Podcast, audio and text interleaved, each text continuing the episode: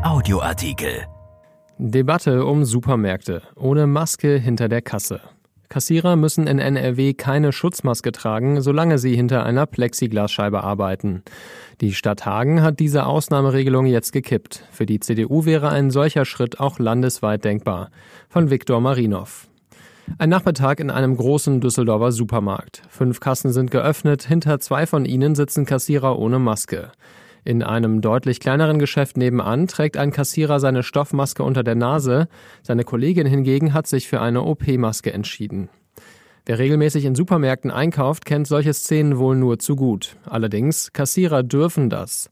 Ob ganz ohne oder am Kinn statt auf dem Gesicht, für sie gilt die Pflicht zum Tragen einer Maske nicht solange sie durch Glas oder Plexiglas von den Kunden getrennt sind. Wenn es nach der CDU-Landtagsfraktion in Düsseldorf ginge, könnte die Ausnahme für Beschäftigte im Einzelhandel aber wegfallen. Hagen hat es bereits vorgemacht.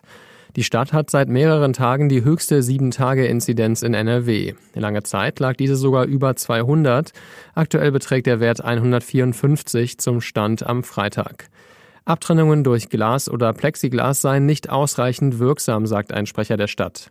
Wir haben eine hohe Inzidenz, zudem ein diffuses und dynamisches Geschehen, heißt es. Eine ganze Liste mit Maßnahmen schlug die Stadt vor, um die Lage in den Griff zu bekommen. Darunter die Ausweitung der Maskenpflicht auf Beschäftigte im Einzelhandel. Daran könnte man sich landesweit orientieren, findet Peter Preuß, gesundheitspolitischer Sprecher der CDU-Fraktion. Ich begrüße den Vorstoß aus Hagen. Er dient schließlich auch dem Schutz der Beschäftigten selbst, sagt Preuß. In der aktuell gültigen Corona-Schutzverordnung ist es klar geregelt. Während Kunden im Einzelhandel medizinische oder FFP2-Masken tragen müssen, sind sie für die Beschäftigten optional. Die Verpflichtung kann durch gleich wirksame Schutzmaßnahmen, Abtrennung durch Glas, Plexiglas oder ähnliches ersetzt werden, heißt es darin. Es gilt nach der Verordnung aber auch, Städte mit andauernd starkem Infektionsgeschehen können in Absprache mit dem Gesundheitsministerium weitreichende Regeln zum Infektionsschutz beschließen.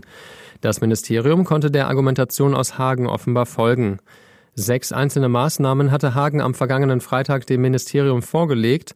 Schon am Montag traten sie in Kraft. Das Ministerium reagierte sehr aufgeschlossen, sagt ein Sprecher der Stadt. Deutlich zurückhaltender antwortet das Ministerium jedoch auf die Frage, ob die Maskenpflicht für Kassierer auch landesweit denkbar wäre.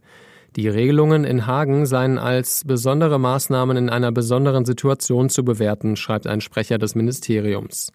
Anders sieht es Peter Preuß. Angesichts der Lage ist es sinnvoll, die Maskenpflicht für Beschäftigte im Einzelhandel landesweit auszudehnen, sagt er.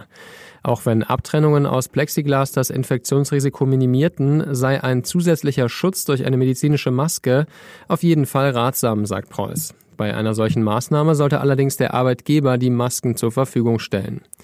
Für den Koalitionspartner FDP wäre eine punktuelle Ausdehnung der Maskenpflicht für besonders betroffene Städte vorstellbar.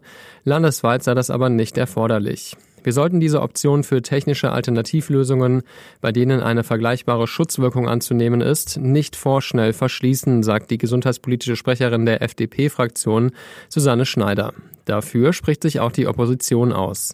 Eine solche Maskenpflicht soll stets vom Inzidenzwert und der jeweiligen Situation vor Ort abhängig gemacht werden, sagt Josef Neumann, gesundheitspolitischer Sprecher der SPD.